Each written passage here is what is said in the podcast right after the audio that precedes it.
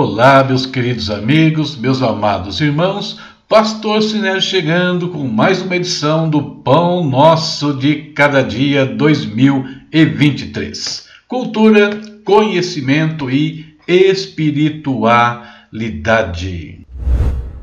Leitura bíblica de hoje, Provérbios capítulos 25 ao 27, penúltima leitura neste livro.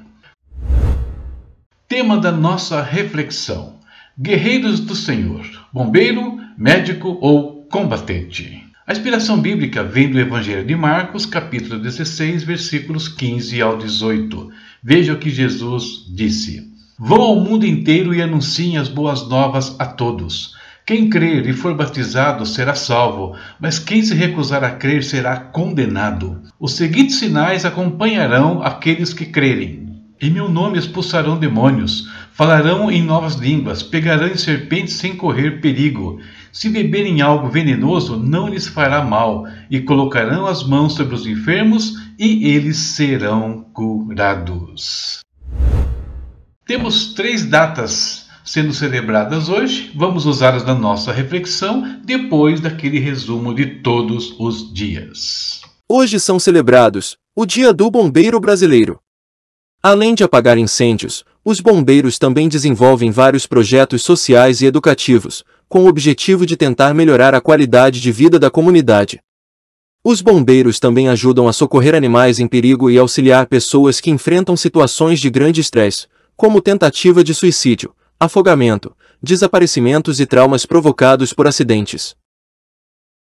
O Dia do Hospital a origem dos hospitais remete à Idade Média, quando as ordens religiosas começaram a acolher e cuidar de doentes em suas dependências. Antes de existirem hospitais, era muito mais difícil tratar as pessoas, e a taxa de mortalidade em caso de doença ou acidente era bem maior. Um hospital pode ser público, oferecendo serviços médicos gratuitos através do Estado, ou privado, quando o paciente paga pelo serviço que recebe. E a independência da Bahia?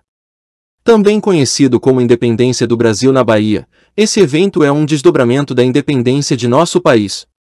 A independência da Bahia, na verdade, foi a resistência estabelecida por parte da população baiana contra os portugueses e as autoridades locais, que se mantiveram leais à metrópole. A Bahia era uma região em grande estado de agitação, possuindo uma população extremamente insatisfeita com a autoridade portuguesa. Isso fez os conflitos com os portugueses se iniciarem em fevereiro de 1822 e se ampliarem após o 7 de setembro. Os conflitos se encerraram quando os colonos capturaram Salvador, em 2 de julho de 1823. E agora, juntando o que falamos sobre essas datas ao tema e a inspiração bíblica, vamos à nossa meditação para o dia de hoje. Todas as datas de hoje falam de algum tipo de luta. Os bombeiros combatem o fogo e uma série de infortúnios que pode afetar a vida humana, arriscando suas próprias vidas. Nos hospitais, médicos e equipes de trabalho lutam pela vida, correndo riscos, especialmente quando lidam com pandemias e doenças contagiosas. A luta determinou a independência da Bahia, onde muitos arriscaram até a morte para alcançar seus objetivos. Nessas lutas, podemos ver um reflexo do que Jesus espera de cada um de nós, os seus discípulos. Devemos agir como bombeiros e, com as águas do Espírito, apagar os incêndios que consomem as almas e os corações dos que anseiam por um pouco de paz. Muitas pessoas estão pressionadas e à beira de desistir da vida, mas podem mudar de ideia se forem apresentados a vida abundante que desfrutamos. Muitos estão se afogando em seus pecados e sofrendo com traumas causados pelos acidentes da vida. Podemos mudar tudo isso. Nossas igrejas devem funcionar como hospitais e cada um de nós deve ser um guerreiro lutando contra as enfermidades e males deste mundo, usando o poder que recebemos para curar, libertar e trazer saúde física, emocional e espiritual para aqueles que estão subjugados por algum mal deste mundo.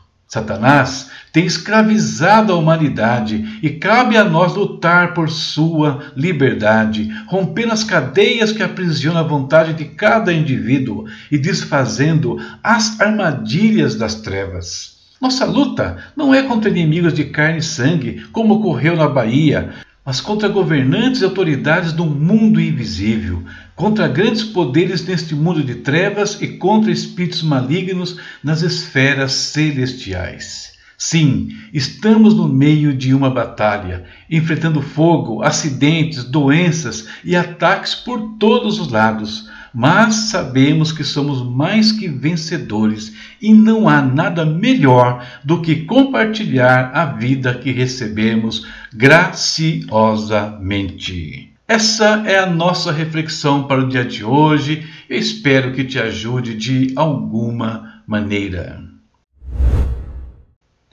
Muito bem, meus queridos amigos, irmãos, mais um dia, mais um tempo de meditação e agora também um tempo de oração. Como guerreiros do Senhor, nós podemos combater de N maneiras e uma delas é orando, intercedendo, clamando pelas vidas que nos cercam. Vamos falar com o nosso Deus. Pai eterno, em nome de Jesus, entramos na tua presença, Senhor, mais um dia neste ano.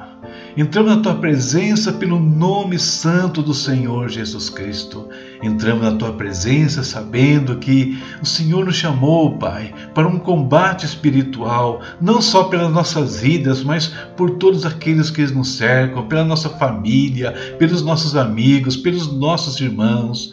Oh Pai, por isso estamos aqui, para falar com o Senhor acerca deles, acerca daqueles que estão enfermos, que estão aí passando por necessidades terríveis na área da saúde, ó Deus. Visita cada um deles, Senhor. Visita aqueles que estão nos hospitais. E por falar nos hospitais, oramos por todos os médicos, enfermeiras, atendentes, Deus todos os que labutam pela vida, que o Senhor os abençoe e preserve a vida deles também, que eles entendam que existe um médico, o médico dos médicos que cuida de todos, inclusive da vida deles, Senhor. Abençoa, Pai, nossos amigos, irmãos, que eles sejam plenamente restaurados o mais breve possível.